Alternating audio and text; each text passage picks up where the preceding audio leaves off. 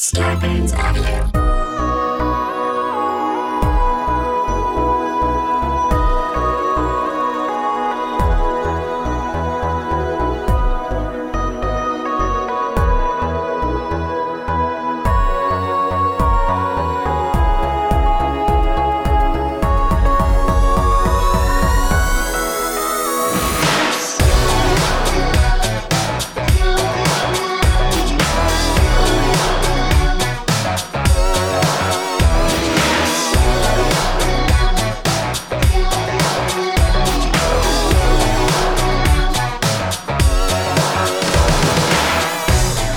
Esther.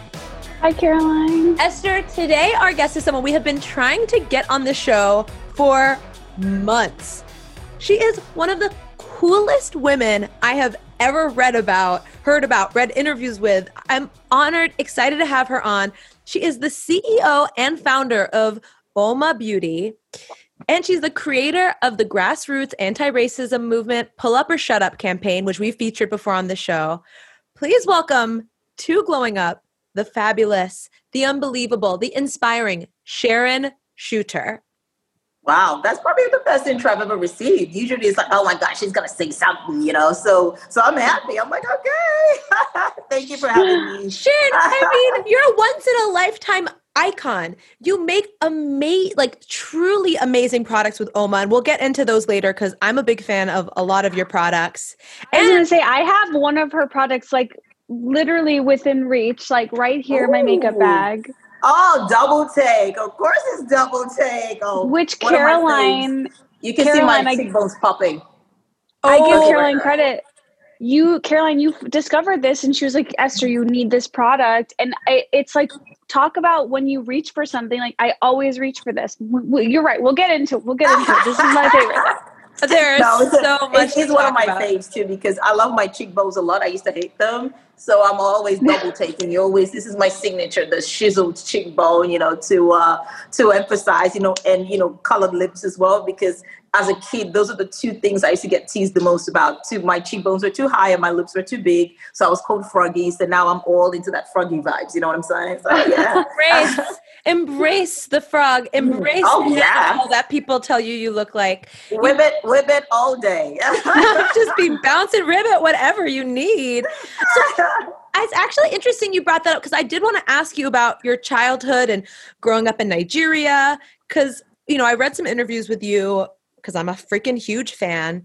And what I read, and you'll have to clear this up, part of why you founded UOMA was kind of a reaction to what you had growing up in Nigeria and how it was kind of hard to find suitable makeup. And you just, you know, maybe didn't feel like fully represented in the makeup Mm. lines you saw.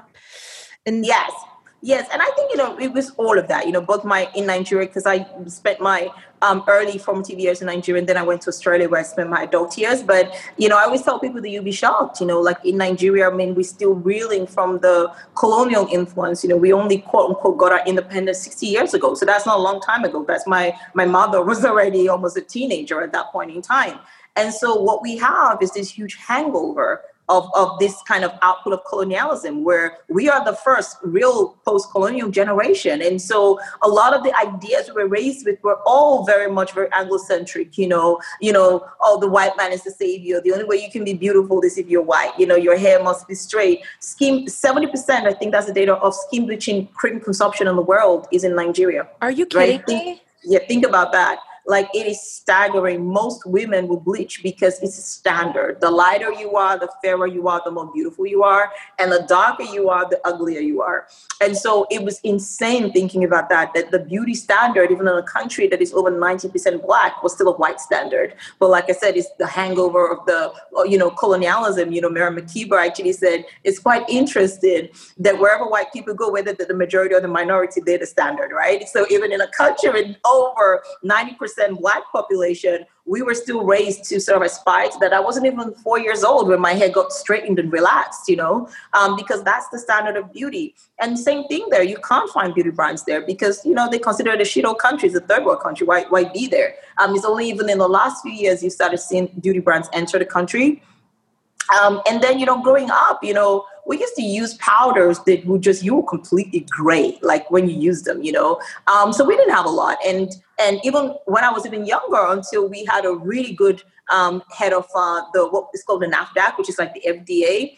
Nigeria used to be the dumping ground of the world. Immediately, formaldehyde and all these things got banned overseas they sort of like move them and go drop them. And this is what brands do. They move them into third world countries. So this is where you were seeing lead, you know, these things oh. that literally kill people. Yeah, those were the things that were available there. It was unregulated. Like I said, you know, anything that these brands couldn't sell overseas because of regulation, they came down there and they dumped it on people. And people were using these things because it was all they had to use. So, you know, it, it's appalling when you actually think about, you know, um, beauty standards. So I, I, I talk about it a lot to go like it's funny as a black woman wherever you grow up whether you grew up in america whether you grew up in nigeria australia wherever there's one thing that's common you don't matter and you're not beautiful. That's what you get told from the day you're born. And so for me it was really important to reject this notion and reject this idea and start to build. And, and you know it takes a lot. Like i think for me that's why i set up UOMA Beauty UOMA Beauty was therapy for me um, it took me unpacking a lot. It was literally unpacking, you know, it was why I stopped wearing wigs. You know, I, I ditched the wigs. I just stopped a lot of things because I had to start truly feeling beautiful. You know, a lot of people come out there and talk about embrace yourself. And I see this even in a lot of brands and a lot of brand founders who go about preaching self-love. And I look at them and go, I, I don't even think you believe what you're preaching. You know, mm. um, I don't believe that all the surgery I'm seeing right here tells me you don't actually even believe what you're preaching. And that was the hardest thing. It's really hard because it's easy to preach to other people and say love yourself when you hate yourself, you know? It's so true. Like self love and all of those phrases, self care, they've become like commodified and they've become yeah. these like buzzwords that brands exactly. have to say. It's just paying lip service to this idea of like embracing yourself and, and exactly all sorts of beauty. And it's like a brand has to say these things and has you to have to say because signal. Cool thing. Exactly. I was but it's so shallow. Exactly. It was like last year I was watching, you know, this huge, huge person who owns a beauty brand.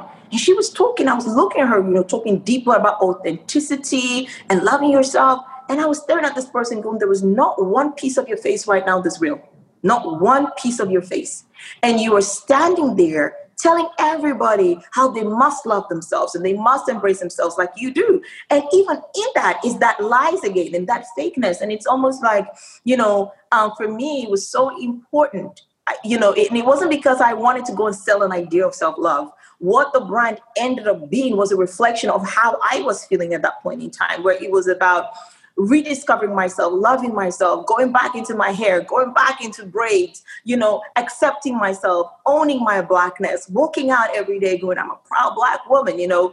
I used to be a lot lighter in my skin complexion and from when I was a kid, immediately my complexion started getting darker because when I was born, people thought I was biracial. That was how fair I was. Like if you look at my skin, my body does not match my face. Sorry, the lighting is throwing everything out. But my hands, for instance, away. If I if I take pictures a lot of times and I pose, people think it's somebody else touching my face, right? Because mm. of the sun and my exposure to the sun.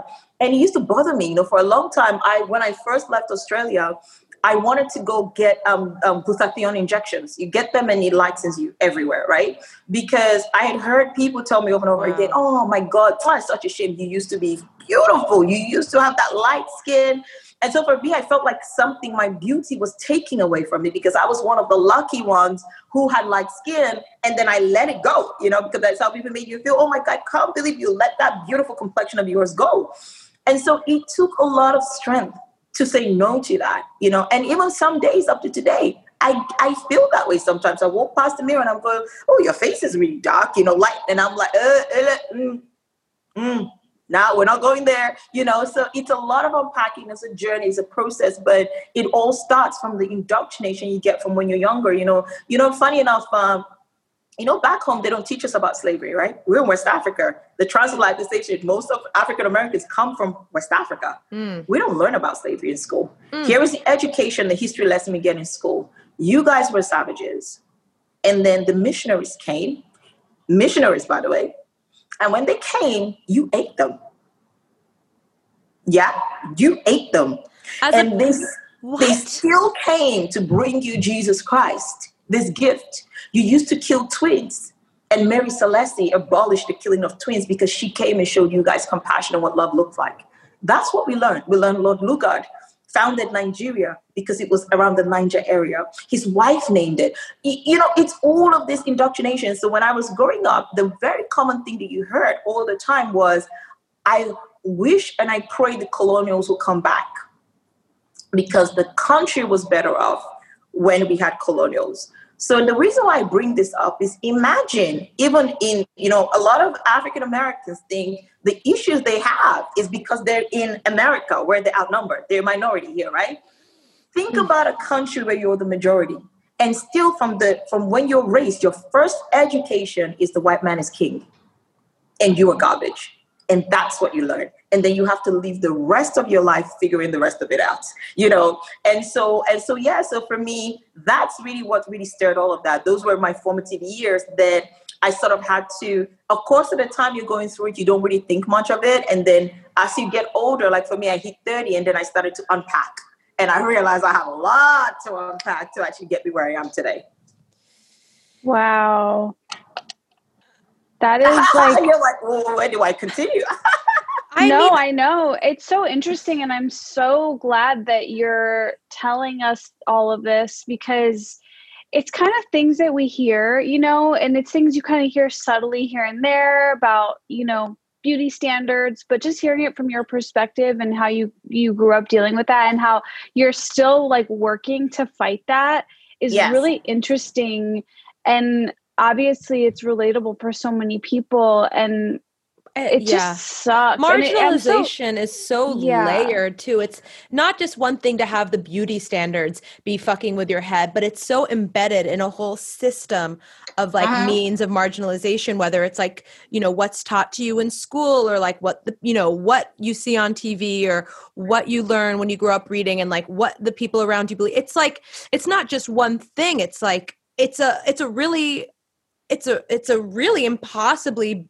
big problem that can be systemic is the name for it systemic so that's why when you talk to people about systemic racism and they talk talk to you like you're wearing a tinfoil hat, you know, like you're crazy, like you're making it up, you're being divisive and you whatever. It's like you can't even oh. see it because that's why it's called systemic. Everything around you has been built this way, and not just today. It's been built that way for 400 years, and for what? It's not because white people hated black people. That was not how this all started. It started with money. It's because the slave trade was just huge money, and you cannot be selling people to other people in mass at the scale it was happening and humanizing them it was very important to turn these people into plain and simple agricultural equipment. And so over time, the, the, the, story changes, right? Because as it's going from generation to generation, it goes from these are, you know, I mean, West Africa, we had some of the biggest kingdoms. Had the Songhai kingdom that was booming, thriving, you know, huge society. I mean, there were Italians, there was Spanish in Timbuktu. There was nobody knows his history. I only know it because I took my time to go dig for it. I went to go find old scrolls, and you can't even find them. You have to like go into like history and museums. You know, like for me, I had to go start digging up things like the Tarikh el Fattash, which is the Timbuktu scrolls. Most people don't even know what that is. You know, and that's the kind of places you really start finding the history you know it's you really have to dig into this old things to start learning about yourself. I had to do that to learn about my history. History most people in my country don't even know. They don't even know about our kingdoms. Most people don't even know who mansa musa was who is the richest man that's ever walked this planet. And he was from mali West Africa, right there. Nobody talks about these things because they had to take everything away from you to justify you being an agricultural equipment right? They had to do that. And and and they had to defend that and then from generation from the first generation that probably did that. They probably knew that oh we have to do this. And then from that point on at a point you erases completely. And you just continue to be an animal and agricultural equipment. You have no value. You're as good as i mean people even treat the agricultural equipment better than the way black people were treated you know in this country you know? And and on and on. And, and think about that. After 400 years everything is lost. People don't have context. 400 years is a fucking long time.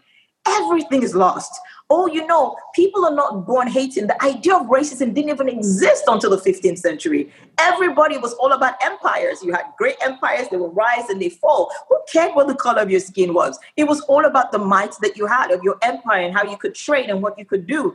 And all of a sudden, with the invention of the slave trade, you had to dehumanize people and then it stuck. We have lived, and this is the part I keep trying to get into people's heads. The world lived for longer without racism than it has with racism. Mm. Racism is only 500 years old. The world is a lot longer than 500 years old. So we can undo it because we were taught. But to undo it, it took 400 years to get it. Thank God now everything moves a lot quicker, but we have to all put that effort to undo it because it doesn't make sense. It is not even natural to human beings. It is stupid. It was just a bunch of white men trying to make money. And then now, so when I see some of this kind of like real, you know, black hating people go right in the face with hate for you, and I'm looking at you, go, how stupid are you? That all of this, you even broke, motherfucker. Like you were broke. And the, what you actually upholding is some greedy white man 500 years ago wanting to make cash and secure his line of cash and now you're standing here looking at me, hating on me, and you don't even know why you hate me. And that's the funny thing. You don't, because it is not logical. And so racism is learned, it's not a natural human behavior. We learn it, we taught it to our children. It's been coming, seeping into society for hundreds of years. At first, it was law. They took it out of law and made it this silent thing out there. And it is our responsibility, all of our responsibility, to correct the last 500 years and take the world to how it has been for much longer than 500 years. And to recognize that a lot of what keeps people from talking about systemic racism and acknowledging systemic racism is, you know, when the status quo benefits you or you can like keep living your life with the status quo, it really prevents people from looking inside themselves and asking the hard questions and making change and like acknowledging uh. that they're complicit in systemic racism. Well, let me tell people something. I, I hear a lot of white people say this. A lot of it doesn't bother me, doesn't affect me. I'm like, it doesn't bother you now. But let me tell you something. Let's, I don't want to sound like a crazy person, but I'm going to say this as blunt as I can. When you've oppressed people for 500 years and they've kept quiet, don't you think at a point they're going to hit their breaking point? Everybody hits their breaking point, right? Ain't you lucky that all they're doing right now is protesting? Have you ever thought about the reverse? What happens when they get to the point where they go protesting doesn't work? What happens when saner heads like us, who are just coming and literally reasoning with you by words and just going, hey, dude, let's just do the right thing. What happens when this doesn't continue to work? Do you think in 50 years' time, anybody will be able to justify anything. Do you think in 50 years' time people will be protesting? They will not be protesting anymore. Do you know what's going to happen then? Everybody figure it out for yourself. So for me, I go, a lot of people keep saying it doesn't bother me. And I said it should. If it doesn't bother you because you care, do it for fear. Because when you have oppressed people for a very long time, it gets to a point of time where they have no choice, no choice than to do what's necessary. Because I can tell you one thing a lot of communities that have been oppressed and brutalized they're not going to stay oppressed and brutalized for another 100 years. That is the truth. So right now it's in everybody's interest to do the modern thing and just come together and sit down together and find a path forward a path that is just conversation, dialogue. Let's change our society. We have gone past the era of wars. We have got, we, we're over that now. And that's what I keep screaming to a lot of white people around me that you don't have to care about me to do it. You just need to care about yourself enough to do it because there will come a point in time where there is no sane head like mine or any other person who can stop people who've been starved for 400 years from going to get that food. You know, Tupac once famously said, he's like, imagine if you're standing outside a door, right, and you're hungry and you're starving, and you can hear people in there having a party, and you're knocking on the door. At first, you're gonna be like, hey, and then they open the door, and you can peep in there and you can see food in abundance. And you go, can I come in and eat? And the person goes like, no, no, no, there's no food, nothing's going on here. Bye. And you close door and walk back. You know, what's the person gonna do? They're gonna knock again and go, hey, please, I, I, I think I see food, right? After time, at a point, they're gonna be banging that door, and at a point in time, they're gonna be tearing that motherfucking door down, right? They're gonna be beating your ass and they're gonna be taking that food, right? So people should continue to think about this. And like I said, I don't want to sound crazy. I don't want to sound like that person, but not enough people are thinking about it that way. If you do not resolve this, people, 40 million people and not going to continue to starve and just sit there begging for your mercy for longer. Whether it's now, whether it's 50 years' time, we have to all come together collectively and know that what is going on right now, it is not sustainable. It is the precursor to a civil war. In this country, even when you see how divided the country is this year, right? When last did you have an election and people were bordering up their stores? When last did that happen? Right? It hasn't happened in Am- I, I don't know when that's happened in America where Mm-mm. people were literally I gave everybody the day off and two days off because we didn't know what was going on. This is reaching a fever pitch, and we need to tone that down and we need to reach a resolution. The calmer heads, all of us, the calmer heads, have to find a way to get a resolution to create a good path forward. Because if we don't, what scares me is what's going to come after that. And that's what we need to avoid. So a lot of times I have a lot of white people who scream, oh, it doesn't bother me. That's why. And I go like, oh, oh my God, it should bother you. Because if this country went to civil war, do you know who's going to suffer the most? The people who have plenty. Because you're used to plenty. The people who have nothing are going to be like, it's status quo. I had nothing yesterday. I have nothing today. So oops, you know. So so like I said, I don't want to sound a little radical or whatever. Um, I just always try to stick that idea into people's head to go. To be honest, the fact that Black people have suffered almost 500 years of oppression and all they're doing is going to the street with a play card protesting, right? Give them a fucking medal. give, 100%. give them a Nobel Peace Prize because I mean, just when you tell people wear a mask and white people are already going to stores and shooting people because they didn't want to wear a mask. I know. Think about it. They wear a mask to stay alive and keep other people alive.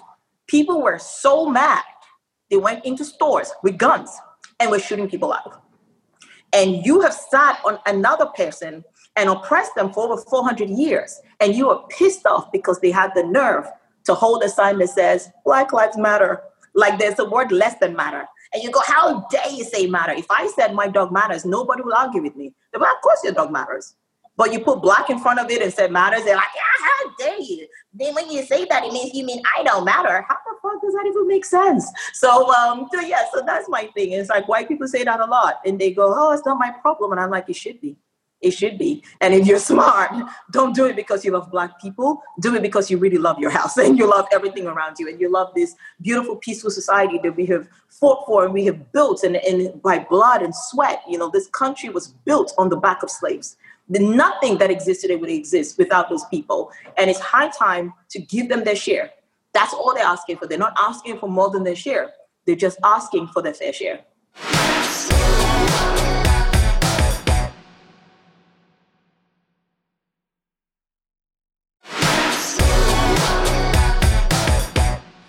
So I'd love to talk about, you know, you're you're talking about change and you're talking about mm. accountability and this is to me what pull up or shut up is about Yes. in a lot of ways. And you know, I don't want to put words in your mouth, but it's my understanding that you're you believe that like in the same way we were talking about before, brands are so about paying lip service, saying things, and especially, you know, in the weeks after George Floyd's death and Breonna Taylor's death, when we were seeing every single brand post a black square, post Mhm. Some sort of like social media post aligning themselves and saying the right thing, you know, and it, it it's good and it's good and nice, but you know, your whole thing is you know, sure, you can say you want change, but if you actually want to drive change, you've got to turn your solidarity into action. You got to really, and the large, large part of that is accountability, which is kind of where Pull Up or Shut Up came from.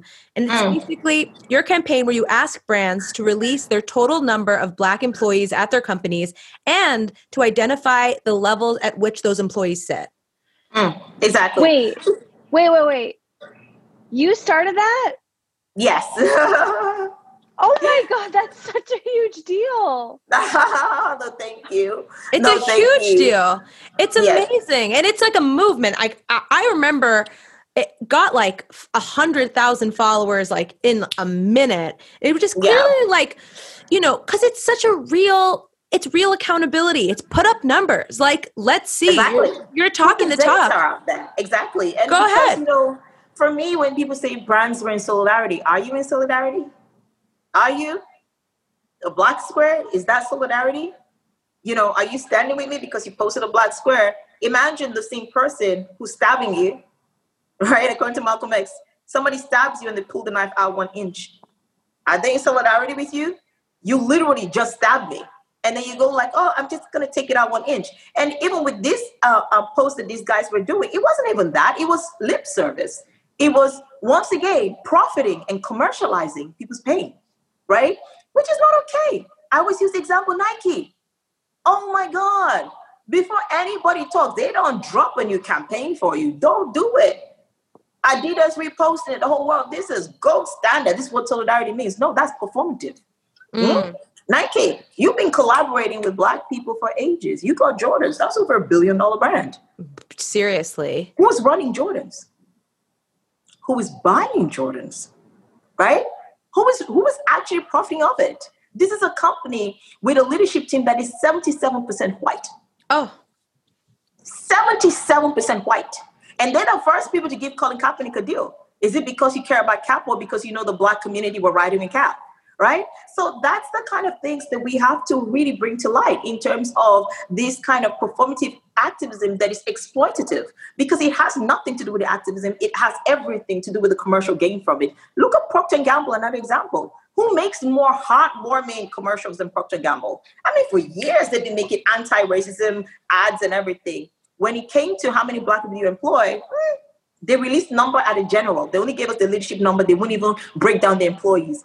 Procter & Gamble's board held them at a standoff, the, the shareholders, and said, we want to see meaningful data reported to us, your shareholders, so that we can see the steps you're taking and where your diversity efforts are falling through. They refused to. Mm. The same company that has brought you the biggest commercials, they're one of the biggest advertisers, and they have done the biggest commercials and promotions about racial equality, oh, the black man. So we're only good when you continue to perpetuate the stereotype, you know, of us being charity cases. We're only good when you want to donate a million dollars. Don't donate to me. I want that sit on the table because I've earned it and I need to be there. Right? It's not too much to ask. So so I think that's what this was more about. It was taking people away because at a point, all of them it became like, you know, comparing size. Who's the I donate a million dollars. I donate five million dollars. And everyone was like amazing. I even was seeing pages that were popping up and listing all the brands by their donations so that consumers can shop based on that. Because that was the social equity. And that's what they wanted to do. And so I was like, no, not this time, guys. We're not, no, no. You No. cannot, it's one thing for you to have been upholding this systemic racism, upholding white supremacy, because when you look at the numbers on Pull Up for Change, if that doesn't tell once again, you know, sometimes people are so shocked by words. You know, you say white supremacy, they think about KKK. That's not what we're talking about. This is why this has lasted for so long because people I, I can't be a white supremacist because I, I don't wear a white thing and I don't go about burning black people. No, but you sit there, you starve black people of economic opportunities. You sit there and create a hierarchy and a pyramid in your companies where as it, at the bottom, that's why I told them remove warehouse roles and remove retail, and that's what shook them. Because normally they'll report and tell you we have 20% black, yeah, but they're all down there in your warehouse picking and packing stock, right? So it was like as the pyramid starts going up in organization, it gets whiter and whiter and whiter, mm. regardless of race. This is not just even about black people. As it keeps going up, if you look at call center roles, if you look at retail roles, if you look at warehouse roles, it's black, it's Latina.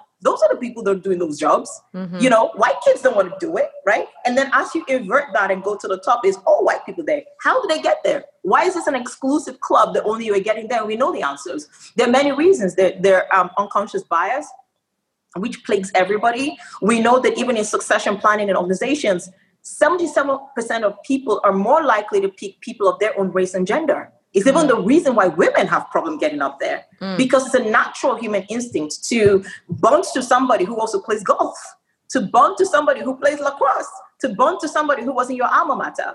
How do you bond with somebody when you have very separate life experiences? So there are so many reasons that this has happened, right? That has led to this kind of structure where white is supreme. And that's what white supremacy is talking about. It's not saying you hate black people. It's not saying you're going to kill black people or you're going out burning black people's homes. It is saying all roads leads to uh, people from a particular race being on top of that pyramid in a um, disproportionate kind of quantity, right? And so for me, it was you cannot be, as a company, people don't understand the power that organizations hold. When it comes to having a truly integrated society, until these organizations um, start employing people, we're not going to be integrated. I live in Beverly Hills, I'm an anomaly. So people ask me if I'm the dog walker, if I'm coming to clean the house, right? Because they're not used to having black people who are not celebrities live around here, right? And so if companies were employing black people at the rate they should, my neighbor will be used to having a black person live next to them. They will know that I'm a human, I'm not threatening, and all these kind of things. Which means when police see black people, they're not going to run with the guns blazing to try and kill you because they just believe you're a thug, right? And this is how it all ladders up. And I felt like when the Black Lives Matter movement came out, everybody was fully focused on police brutality, which for me is an effect, is not a cause. And I really wanted to start taking people's attention to the cause, and and corporates played a huge role in the cause. Corporations run our, we live in a shareholder democracy. Corporations run our country. Mm-hmm. It's a capitalist economy, right? Yeah. 100%. And a ton of ton of major industry players have participated and given over their numbers and i just want to ask like are there any big surprises that stand out to you in doing this campaign or it's not, not really. Actually, I had positive surprises, not negative. You know, I expected the numbers to be abysmal. I've been in this industry a long time. I knew, I knew what those numbers were going to look like, right? Um, I think, to be honest, I had some positive surprises. Like Kylie was a positive one, thirteen percent on population parity. Yo, yo. And wasn't Kylie one of the first brands to pull up and like voluntarily? No, Milk. Milk actually was one of the first brands to pull up. Milk, Elf Cosmetics uh, we're one of the first brands, other than the black owned brands. Obviously, the black owned brands pull up straight away. You know, Mented, shout out. You know, uh, Beauty Bakery. You know, the black owned brands. You know, Iman. Oh my God, Iman's pull up was one of my favorites. By the way, it was legendary. She That's was amazing. almost like I've been pulling up for 21 years, oh, 26 years, so something like that. And I was just losing it. Like you know, it was so epic. It's what it stands for because people don't understand just because a brand has a black face don't mean they employ black people, right? Um, and to see brands like Iman's brand, where you know, even though like it's changed hands and everything, she still stayed on it to keep the heritage and keep it what it was. Mm-hmm. So her pull up was, and I mean, she's a queen anyway. So she was like been pulling up since 1993 and still pulling up today, and so it was so good. Um, so yes, the black owned brands went first, and then you had the other brands that came through, but yeah, there were some positive surprises like Kylie. Um, I respected Mac's numbers because Mac's consumption, they have a lot of black shoppers. So I love the fact that Estee Lauder released the number as a conglomerate and Mac mm. was one of the few that then broke out and they released theirs independent of Estee Lauder. Wow. And I respected that. You know, a lot of work to do in leadership level and you know a lot of work to do there but i respected the fact that they respected the black community enough to know that you supported us for many years and we respect you enough not to just allow ourselves to be grouped into a conglomerate and actually stand out. So I really love that um, that Mac did that. I appreciate that. Um, you know, so there, there were many, you know, uh, um, brands and also i really appreciate a lot of founders you know a lot of founders this was tough on them especially of small medium sized businesses who felt like you know the thing with beauty, some brands look a lot bigger than they are. Just because a brand has a million followers doesn't mean it has 100 people working there. Some of these brands have 1.2 million followers, but literally have only four people working there. Wow. Um, and I thought it was courageous. A lot of those founders still pulling up, and some of the numbers I didn't even publish because I knew that people won't understand. You know, um, immediately people see that, oh, I don't have any black people, they're going to go off with that context that there's only four people in the company. So, um, so I respected those people a lot. Wow. Wow. And I remember reading an interview with you that for a long time, surprising to you, Fenty was silent. And I wanted to silent. I wanted to check it. I wanted to check in on that because that's, I mean, that's really interesting to me. I know Fenty's owned by LVMH, I believe. LVMH, yeah. yeah. So, I mean, maybe LVMH shared their numbers, but it's interesting. No, they didn't. Oh, they and aren't tough. you a former employee of LVMH? Yeah, yeah, yeah, exactly. So, so that's why it was a given for me. You know, um, the Fenty thing was very disappointing, uh, especially because um, the, them being silent, you know, you not having black representation is one thing, right? But you at least having the decency to own up to it, especially as a, I know why, because their brand stands for inclusivity. So it almost is it's embarrassing to them, right? It's embarrassing, and, and Rihanna is the big pillar of the black community. But I think it's really important, and we we were trying to really make that very clear to people. This is not Rihanna, Fenty, two different things, right? You can't, she's not sitting in the office hiring people, right? Y'all, she's not doing that, right? And anybody, and what we realized very quickly was that her fan base actually thinks she is, right? Is what we found out. And that's why I stepped away from that conversation because I realized for her fan base, it was almost like a betrayal. And so I understood why she was hesitant to come and talk about that because that has to be a conversation that goes hand in hand with explaining the Kendo deal. And, you know, they, they've made this deal super murky. The fashion deal is very straightforward. Mm-hmm. The Fenty Beauty deal is incredibly murky. And I'm disappointed that LVMH do that because they, it's almost like they made it super murky because they knew they had to get that black dollar, right? Mm-hmm. So the fashion, they were very clear. It's a 50-50 deal. Rihanna Mm. owns 50. Wow. Fenty Beauty, Cricket, they've never told anybody what she actually is getting from that deal, right? And then setting up Fenty Beauty LLC, right? Fenty Beauty LLC is the part that actually owns the trademarks. It's not a functioning company. It just is a normal thing you do in licensing deals. So when you license your image and your likeness and all of that, you would usually then create another company that then owns all those trademarks. Because just like with Kat Von D, the second Kendo is done with you. You can be gone at any moment in time. It's a licensing deal. They'll just change the name. Like mm-hmm. Kat Von D, they changed to KVD Beauty, and that was it. Sold the exact same products, right? That's the danger about licensing deals. So what people do is they create the side things because that allows Rihanna own the name Pro Filter. It allows her own the name, you know, Stunner and all the things like that, which means that even if Kendo decides to kick her off that deal in future for people to understand how these commercials work, you're gonna still have to run her money if you keep using those products with those names because they own the rights. Now, in Fenty Beauty LLC, LVMH owns 50%. hmm And Rihanna owns 50% of Fenty because remember when you say Rihanna, I mean Jay Z is taking money from that. Jay Brown is taking money. Once you're a singer, a lot of right, people are right, touching your money, right. right? Right. So nobody actually knows. There's speculations here and there, but they've never come out to confirm what the actual percentage she gets from that deal. None of our business. I don't care about it. What I care about it is when you start marketing as black owned, because this is also a problem, right? It's a problem because you're saying black owned. Black people who you don't employ, by the way, are running in droves and buying these products because they believe in this person. Meanwhile, a French man is getting richer. Uh, Salma Hayek's husband. No, um, Bernard Arnault. What? Oh, Uh, I'm, Francois Pinault owns. Um, I always get um, Kering. confused. Oh, I always get No, confused. no, so it's a you know it's still uh, net net French boys always win, right? Seriously, it always blows my mind. It's like, in beauty and fashion. All Isn't Sephora lead to own- Frenchmen winning? isn't Sephora owned by LVMH? Yeah, it, it Like, blows the my mind. People don't understand the power of LVMH. I mean, in fashion, they blitz it all.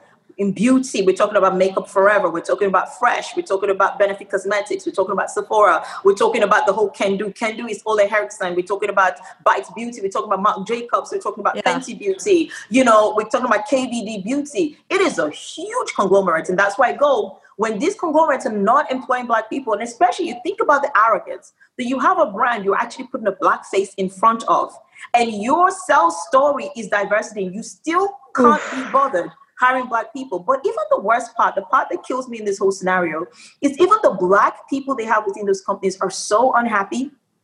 They are so unhappy Mm. and they cannot speak up because the second you speak up, you have to sort of face the Navy, right? And that's why everybody stays silent. That's why everybody walks away. Because the second you open your mouth, because Rihanna is a pop star and very well respected. I love Rihanna. I respect her, right?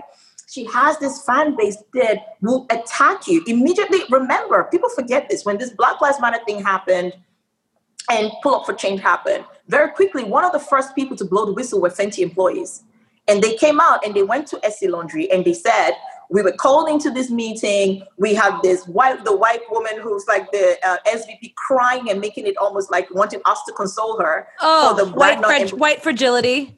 But he was there. He was out there, right? Eh, The other, the CEO was sitting there on his phone, literally completely not even listening to anybody, and they said he was processing and taking it in.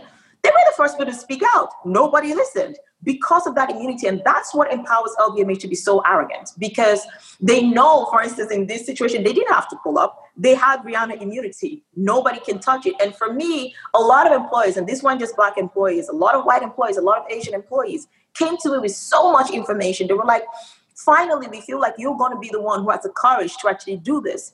And up to today, I feel really bad because I feel like I let them down, right? Because I didn't follow through. And the reason I didn't follow through was that I did not want this to become a war between two black women because I knew that's how it was going to get spun out.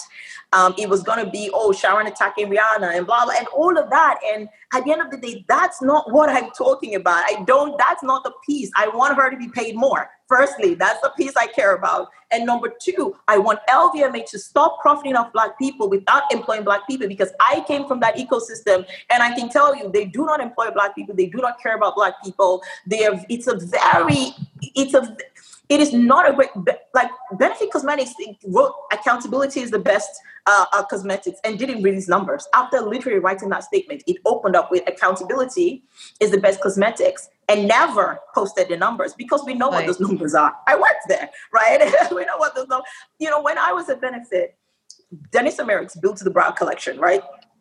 And Ah. um, when she would travel, people thought she was Sharon. Danessa Myricks, Sharon, no resemblance. That's how much there was no black people there. They thought it was all they were all the same. Literally, they would run to me and go like, Danessa. I'm like, I'm not. I'm not Danessa. Danessa is beautiful, but I'm not Danessa. And she's so distinct with the big braided mohawk. You can't miss that. But that's how much you like black people in those organizations that when they see any, it's the same person. So so for me, that was really the thing. And and that was the real disappointing thing about the whole Fenty situation. Um, but mostly I'm disappointed in myself. You know, um, I'm Oh. disappointed in myself because I let employees down.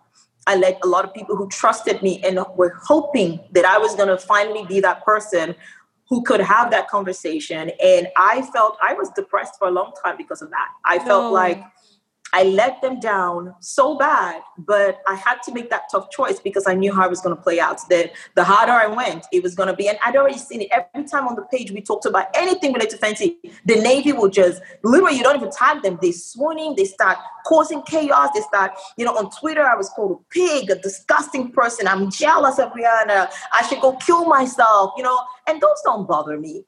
What bothered me was just that optics of two black women fighting mm-hmm. each other because that's not what I'm here for. I want to uplift black women. All I'm doing here, all I'm doing, literally the crime I'm committing, is saying employ black people. I'm not going to be employed. I have my own business. I already employ black people. I have nothing to gain in this entire scenario. Mm-hmm. All I want is that, it, especially for companies that profit heavily of the black dollar, it is not fair that the people who are building these brands, the women who are running off to buy Fenty Beauty, who is employing them? Where are they getting this money from? Is anybody thinking about it?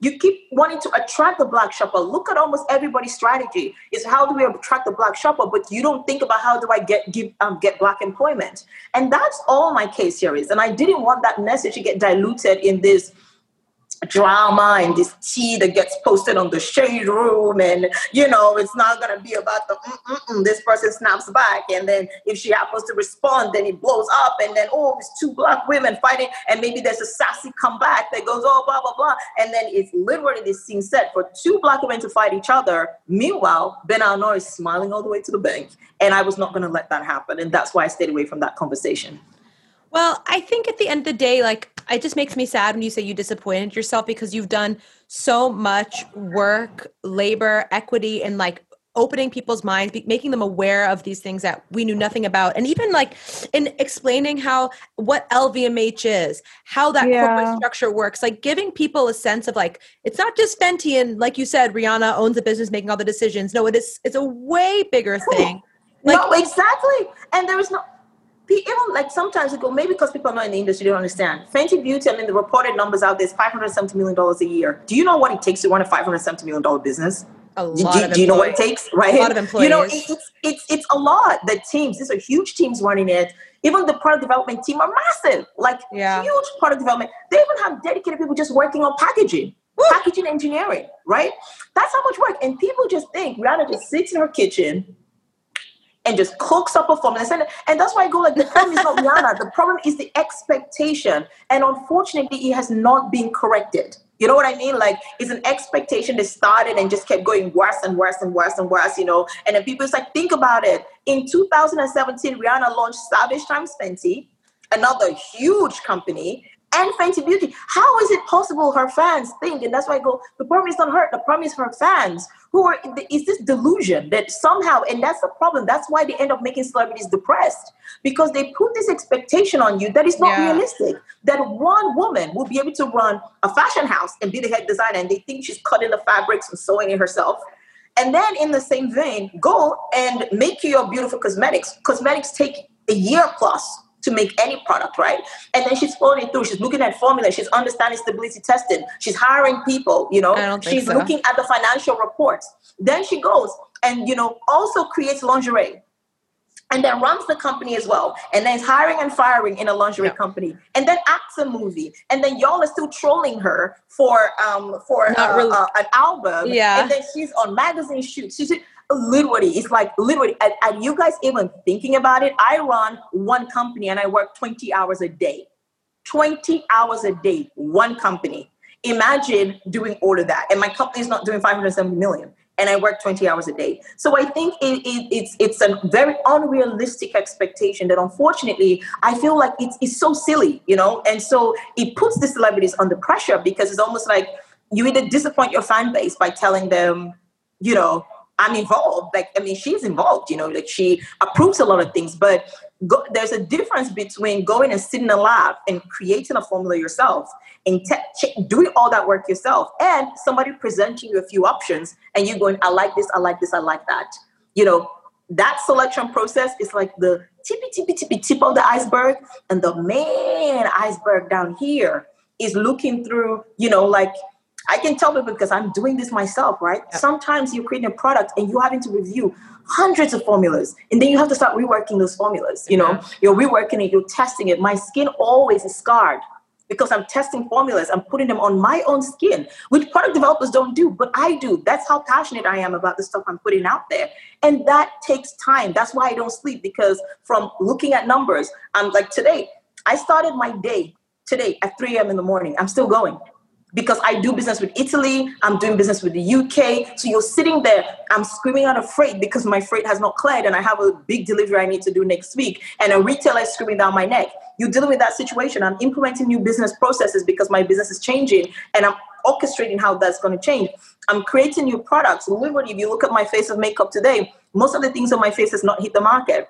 I'm testing them myself. I'm writing the notes. I'm studying. I'm reading paper and scientific scientific paper to educate myself more to understand what is this chemical? Why does it need to be outside my product, or why is it in my product? It takes a lot, So a lot of work, and I Don't think know. it's disrespectful to that person to expect them to be doing all of that. I don't have to re- release music.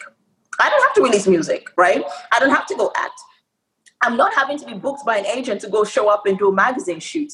So imagine if I had to add all of that to my day. I won't be able to cope.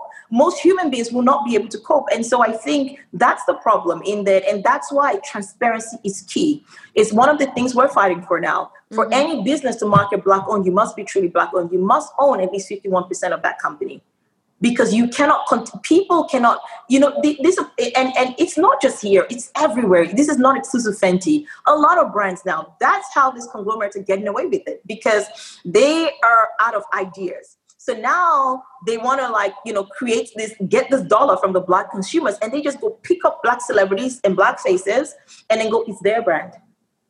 And then everybody runs in and gives them their money but they only get in a very small fraction of that money and majority of the money is going back into the rich white man's pockets.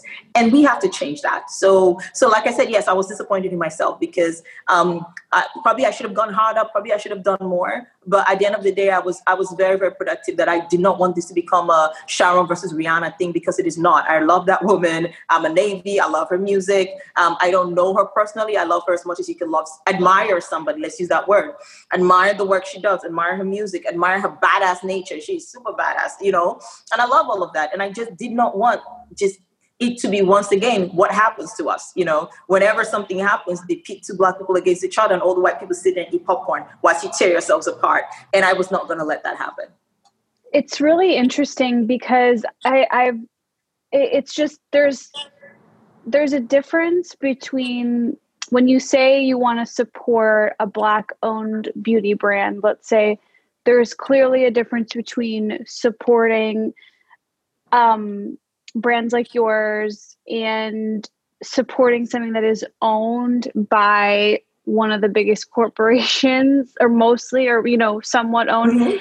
And it's hard to conceptualize that right? Like because when i do go through my makeup and i'm like how much i need more black owned products? Like what what is what isn't? And i i even before this conversation i didn't really know how to categorize fenty because oh. fenty is a it's a a black woman is the face of it but i don't really it's hard for I know LVMH is so I don't know. All I know Yeah. I'm just making more nonsense, but like I do really I it's a weird thing. I I don't know. appreciate you putting it into context and into perspective Yeah. and it the real on what's really happening. Because when Fenty launched, it was like the 40 plus shades. This is the brand. They've done more for the black community, like in terms of a makeup brand than anyone else. It's just important to understand the context and what's really happening and where the money's moving and like what's Mhm. really happening. It's it's But when, but when you follow the truth of that, when you come out of marketing campaigns and the corporate bullshit, right? yeah. Fenty's being managed by Kendo. Kendo do Kat Von D. Kendu do Marc Jacobs. How do you say you care about inclusivity as a company? LVMH Kendo. You have one brand with 40 shades and your other brands don't have them. How does that make sense? Make that make sense, Right. right? It's a choice. It's a marketing. It's a- so you It's take- market, yeah. it's marketing. You, you, you, it's marketing, and it's you know, you know, I'm gonna get killed for saying this, but it's the truth. It is marketing because if you truly cared about it, how can you be launching a black-owned brand with somebody as prominent as Rihanna, as prominent as Rihanna, and you don't employ black people into that team, Doesn't feel right. and you didn't even think about it, and you knew when you went out there, black women were running droves, but it didn't occur to anybody, anybody in that ecosystem to go, you know, this is actually morally not right. this is morally not right that we should have a brand like this and like i said the money is still being funneled the majority of the money is being collected by white folks either in employment or either in ownership right and so the least you Kendo as a brand and even after they launched and so how much the black community supported that brand the least they can do was to have prioritized black employment and gone no you know what these people are giving me stuff that's what you do when you truly care right these people have given me a lot Yeah. I should at least go hire black people. Up till four months ago, the most senior per- black person in Fenty Beauty and can do as a whole was at a senior manager level. Mm-mm. They only hired the first director level black person a few months ago. Mm-mm. Think about that. When the brand launched, and I found this afterwards when the employees started talking to me, there was only one black person in the entire business. I didn't know that when I did this. If I had known that, I wouldn't have even used the name pull up, you know, to be honest, because you know what I mean? Like, I didn't know, I knew it was gonna not be great, but I didn't know how bad it was. And immediately that campaign went out, their, their employees were the first people to contact me, Mm. going, Sharon, you gotta talk about this. This is bad. The employees are hurting. The employees feel bad about it. This is not just the black employees. The other employees that weren't black were reaching out to me going, I feel bad when I come to work because I feel like this is a pack of lies and is exploitative. Right? But nobody wants to talk about it, including me. And that's why I say I'm disappointed in myself. And so, and so it's really sad. It's really, really sad. But you know, this is much bigger than that. I don't want to spend more energy talking about No, it. no, but no. Yeah. Let's. it is well- much more bigger than that. I just want companies, if you profit off the black community, you even have a bigger obligation. That's why I go so hard on Nike. That's why I go so hard on Adidas and these companies that I keep mentioning over and over again, Fashion Nova. With of all companies, every company needs to employ black people. But when you profit directly from the black community, you have an even higher obligation to hire black and to support black, right? You have it because that's the people, that's what capitalism should be all about. I spend with you, it creates job, it creates the economy. I get a job, it makes me richer so I can spend more money. That's the cycle of capitalism. For the black community, it's the opposite. They make you spend money, but nobody hires you. Mm. But then they create the desire for you to go on and spend that, right? And then what do you do? And then they call you a criminal. and then they beat you up and send you to jail when you when you try and get that money. So so that's that's really where I come from. I think um, companies must hire black people, not because it's a charity thing. One is actually going to be good for the bottom line because we know um, a study that was released about three years ago showed that companies with diverse teams outperform the other companies by 17%. That's a huge margin, right? So diversity is good for business. And the black unemployment rate in this country is at a pandemic level. It's a human rights issue right now. Um, every employer should be an equal opportunity employer, and right now they're not. Um, and they have to be that. So that's also a legal problem, right? You must be an equal opportunity employer, um, and, and they're not. So we, we need to get companies back to where they should be. The law requires them to be. Um, and then we can figure out the rest later.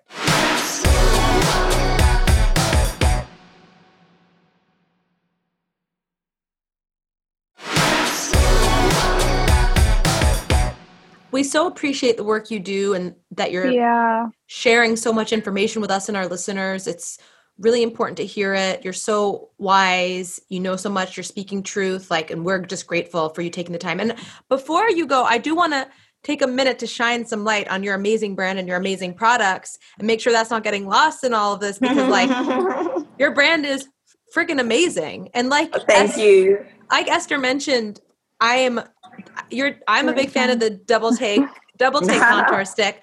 The formula on that contour stick is unlike anything I have ever I know. put on my face. It is it is head and shoulders above every other contour cream contour product I've ever tried.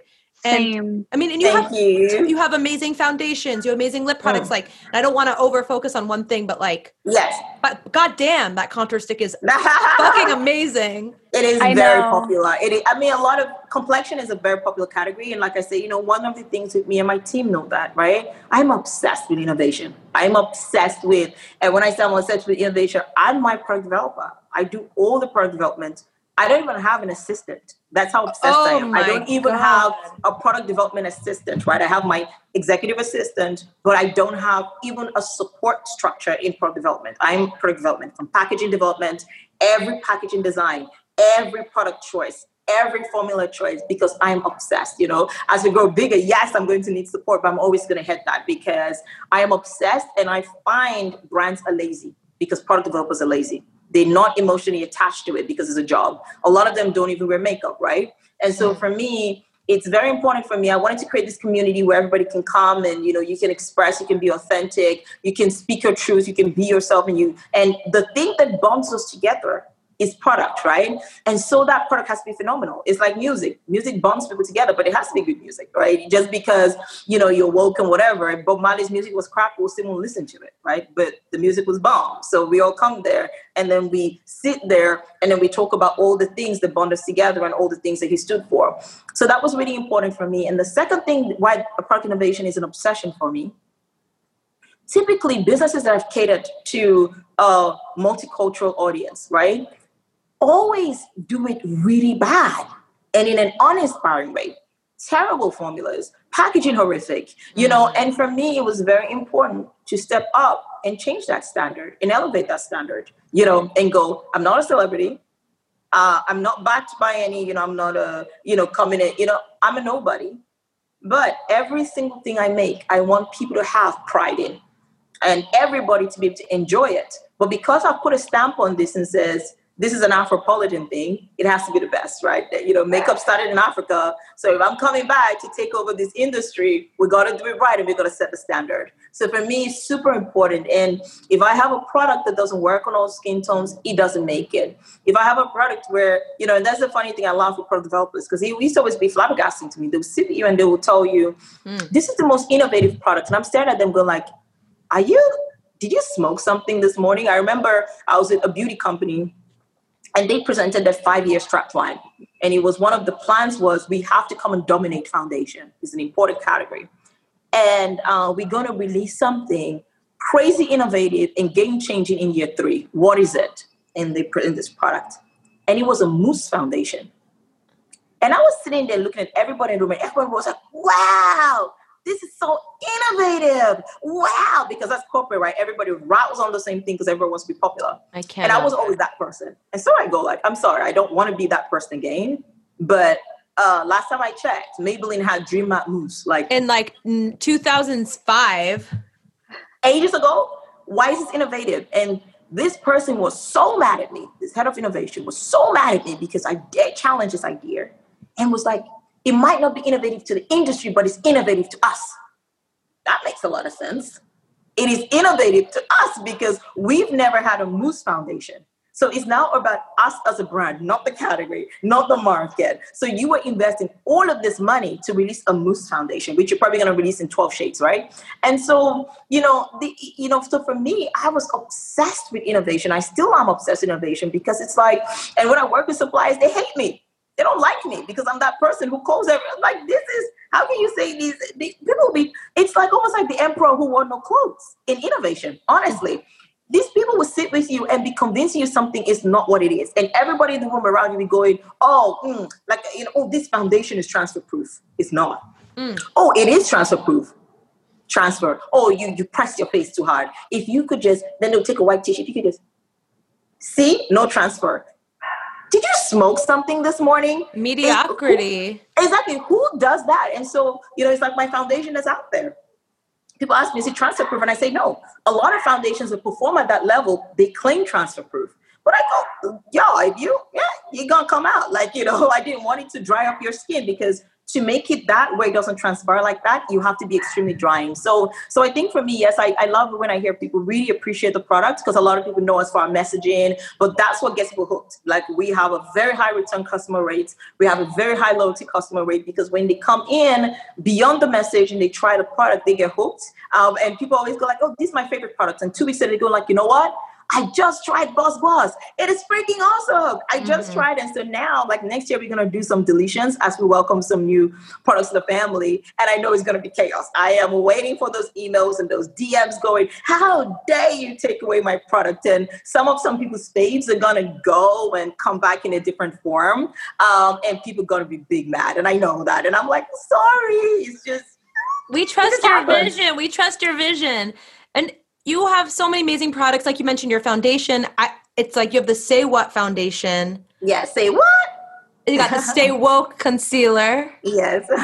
and I've heard such good things. Like it's I on my list. Like I'm gonna do some holiday shopping with you guys and stock up because everyone loves UOMA. Like loves no loves. The, the foundations was really game changing. It was the first time anybody said different skin have different needs. You know yeah. what you use for your foundation should be what i use for my foundation because the my skin is different and that's yeah. science right? But everybody just focused on shades because so that's inclusivity. You have a large big shade range right? And for me it was like no inclusivity goes beyond that. Inclusivity is and diversity is that allowing people to show up as themselves and yet giving them a seat on the table. And that's what we did with that foundation to go look at all the different skin color groups and go like okay here are the unique things to you. Then make a foundation, change each of the formulas. We have six custom formulas, and then infuse it with skincare because for me, beauty has to, you know, go run all the way deep, right? Um, if you're gonna put a product on your face for 12 hours, it should be doing something other than creating you more pimples, right?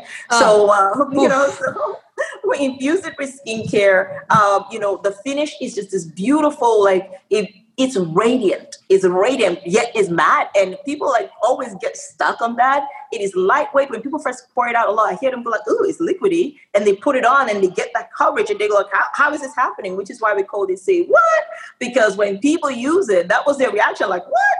really and um and it's a foundation that the more people use it they get to dig in more and so it was so interesting when i launched that product and we started winning all these awards we're like oh my god we've never seen this before i was like really it seems very intuitive that you know different skin have different needs. And so and so that's what i love that's what i love and that's what i love about you know uh, when we create products because we don't corporate tick but same thing we just launched a mascara.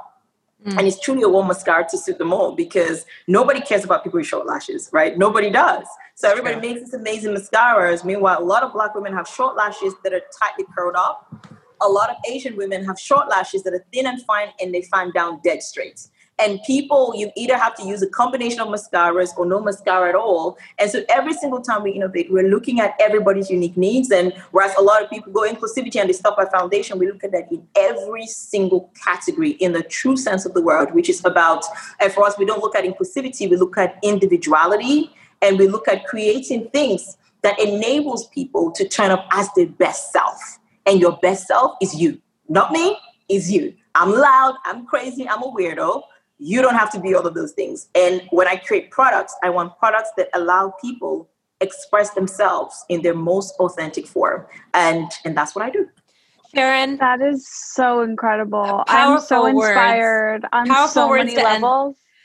Thank yeah. you. and we know you're a busy woman who works 20 hours a day, so we do not want to keep you one more second. You've got Thank some. You.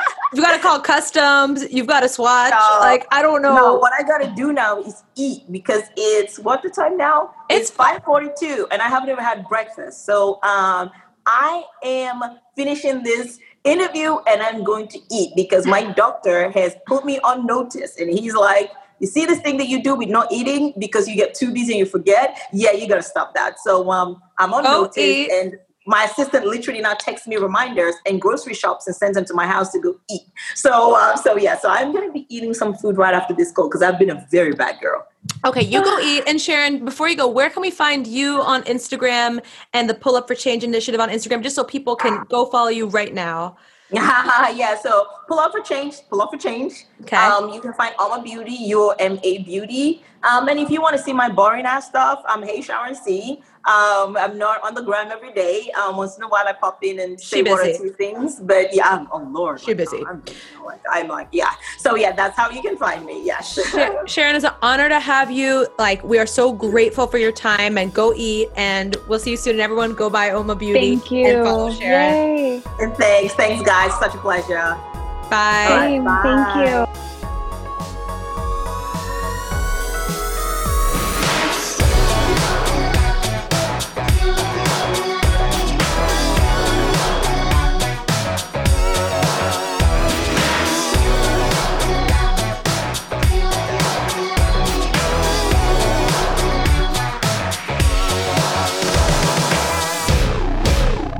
Audio. a podcast network.